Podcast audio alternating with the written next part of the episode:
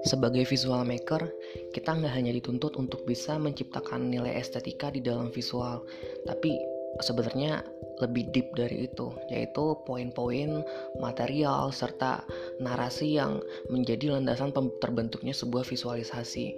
Karena visual itu hanya sebatas output dan bentuk jadi agar audiens bisa menyaksikan dan uh, memikirkan serta lalu mencerna isi dari narasi tersebut melalui visual. Karena visual itu bentuk akhir yang bisa disaksikan, yang bisa disentuh, seperti itu. Nah, karena dari itu, mungkin ketika kita membuat sebuah visual tanpa poin-poin di dalamnya, tanpa narasi yang jelas, mungkin dari sisi nilai estetika itu bagus, dari sisi teknis bagus. Cuman uh, nggak kalau touch pointnya ke feel itu kerasa nggak ada gitu, kayak nyawa itu nggak ada oke okay, menarik visualnya menarik bagus gitu. Uh, dari sisi artnya bagus cuman kok nggak ada feelnya nggak ada emo nggak ada nyawanya nggak ada emosi gitu. Itu itu karena dalam landasan terbentuknya visualisasi itu nggak ada unsur narasi yang kuat. Maka dari itu uh, dari sisi visual itu memang terbagi dua. Antara narasi dengan visualisasi gitu dan gimana kalau di dalam desain di dalam foto di dalam video uh, landasannya sama aja. Pokoknya uh, di di tengah berbagai macam visualisasi selalu terdapat dua hal narasi serta visualisasi. Untuk di mana pun placement di mana pun hanya untuk sebatas karya sebatas untuk penyampaian sosial terus ataupun di advertising itu sama aja. Karena poin terbesarnya ada di narasi Lalu uh, apakah yang dimaksud dengan narasi tersebut? Visual itu kan sebagai media komunikasi antara seseorang ke banyak audiens atau ke orang-orang yang sudah ditargetkan. Basically kayak gitu. Jadi katakanlah di dalam sosial uh, pengen menyampaikan suatu cerita permasalahan sosial ke uh, kehidupan sosial orang-orang gitu. Berarti kan ada problem. Kita harus tahu problem itu apa. Apa sih cerita yang bakal diangkat itu?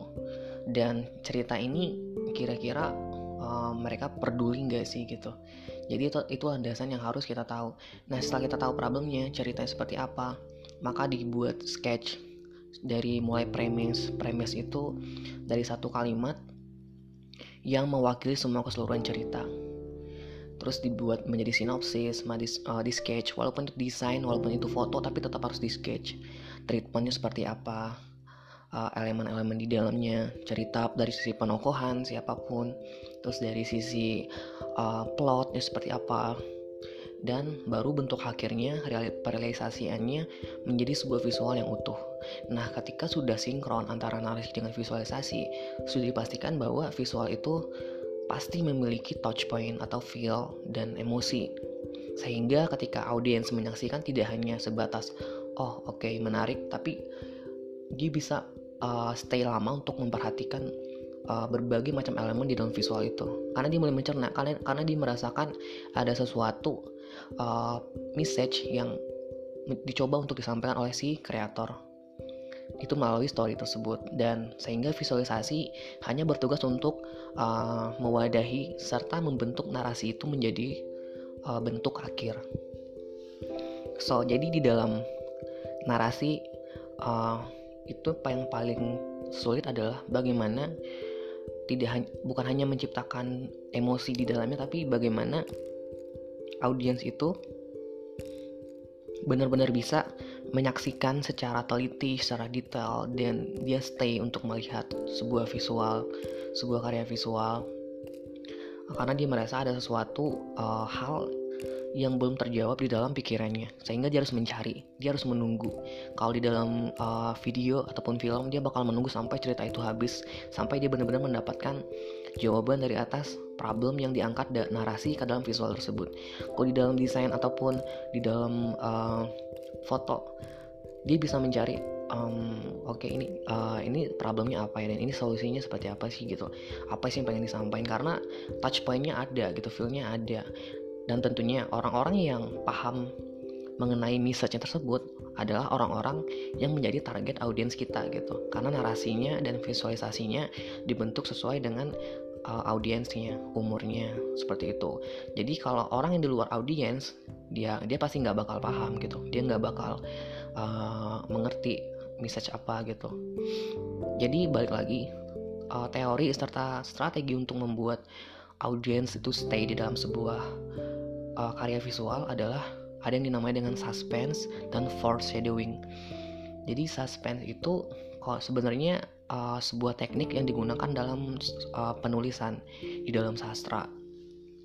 Jadi suspense itu pengertiannya adalah bagaimana menciptakan sebuah plot yang tidak beraturan dan menempatkan uh, psikologi audiens itu ke tempat yang kita inginkan hingga dia akan tetap stay dan menunggu ter, uh, semua pertanyaan di dalam pikirannya itu terjawab. Itu salah satu contohnya mungkin kalian bisa menemukan di film-film yang alurnya non-linear, yang abstrak gitu. Cuman dengan begitu audiens itu bakal menunggu sampai akhir sehingga uh, kira-kira apa sih jawabannya. Nah, kira-kira itu suspense. Nah, cara penerapan suspense itu adalah kita tetap harus membuat sebuah cerita yang linear berurutan dari mulai awal cerita hingga uh, masuk ke problem dan solusi serta endingnya seperti apa. Nah ini dari sisi cerita yang sudah kita buat menjadi linear, ini masih dalam bentuk sketch. Nanti bakal dipecah. Kira-kira strategi seperti apa? Oke, okay. misalkan di dalam video orang orang penilaian audiens itu hanya akan ada di 15 detik pertama. Or paling lama itu 2 menit pertama. Ketika dia merasa itu nggak menarik dia bakal close gitu. Dia bakal meninggalkan uh, karya visual itu karena menurut dia tidak ada yang menarik tidak ada sesuatu yang membuat dia stay. Kalau di dalam uh, desain itu lebih dari ke uh, icon serta uh, visualisasi dari teknisi uh, semiotika di dalam. Semiotika itu apa nanti kita bakal lanjut ke sana dari desain seperti itu. Jadi dia merasa oke okay, touch point. Jadi ini apa sih? Dia dia mengerti kalau dia secara garis besar dia paham oh oh ini sepertinya menceritakan A gitu. Cuman dia nggak bisa terjawab bener nggak sih? Gitu lah tapi kok ada elemen-elemen yang lain yang bisa mengartikan yang bisa main direct dia kedua persepsi gitu. Sehingga dia belum bisa mendapatkan kesimpulan nah maka dari itu dia bakal meneliti dan benar-benar memperhatikan sampai ben, sampai uh, pertanyaan di dalam pikirannya itu terjawab nah itu kira-kira sus, penerapan suspense di video bergerak uh, di gambar bergerak atau video uh, dan di desain ataupun fotografi Lalu foreshadowing itu lanjutan dari suspense. Uh, hanya uh, suspense itu sebagai landasan lini, uh, non linearnya. Nah, foreshadowing itu sebagai unsur yang membuat uh, suspense itu menjadi lebih deep, menjadi lebih uh, uh, di lebih di explore, di explore lebih di dikembangkan. Itu foreshadowing. Jadi narasi itu hal yang paling penting yang biasa kita sebut dengan storytelling gitu.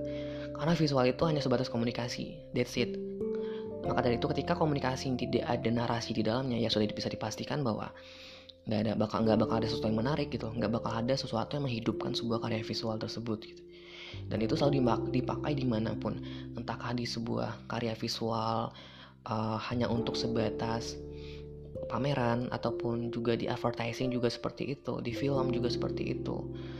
Tetap storytelling itu nomor satu ketika emang kita ingin menciptakan sebuah nyawa di dalam film kita di dalam sebuah video kita ataupun di dalam desain kita jadi tahapannya teori yang digunakan adalah yang namanya suspense tadi dengan foreshadowing jadi kesimpulannya uh, dari sisi narasi, suspense dan foreshadowing itu digunakan untuk membuat sebuah strategi agar audiens itu bisa stay untuk memperhatikan sebuah karya visual itu dalam waktu yang lama.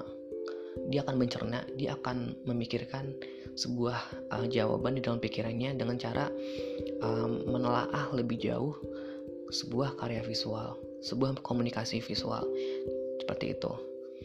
Dan biasanya itu dibu uh, dibuat menjadi non-linear agak abstrak tapi uh, sebenarnya tetap bisa dijangkau oleh pikiran audiens gitu. Jadi jangan yang terlalu abstrak malah audiens nggak nanti malah bingung jadi kira-kira seperti itu. Makanya ketika kita memperhatikan oke okay, sebuah karya visual itu menarik dari estetika tapi nggak ada feel di dalamnya nggak ada nyawa itu berarti tidak ada narasi yang jelas yang diangkat menjadi sebuah visualisasi ya mungkin hanya sebatas uh, fokus terhadap penciptaan estetika saja gitu. Tapi seharusnya kita sebagai visual maker itu kita harus paham harus lebih deep dalam membuat sebuah karya visual. Karena jangan terpaku dengan visualnya. Visual itu hanya bentuk jadi. Hal yang terpenting itu adalah story di dalamnya. Narasi yang mengangkat uh, landasan tersebut menjadi sebuah visual yang komplit. Seperti itu. Jadi uh, kira-kira kita harus bisa menyeimbangkan antara narasi dan visualisasi agar komunikasi yang kita sampaikan itu tidak hanya tersampaikan tapi juga touch pointnya bisa menyentuh uh, perasaan dari audiens kita dari emosinya. Itu adalah visual komunikasi yang benar dan yang baik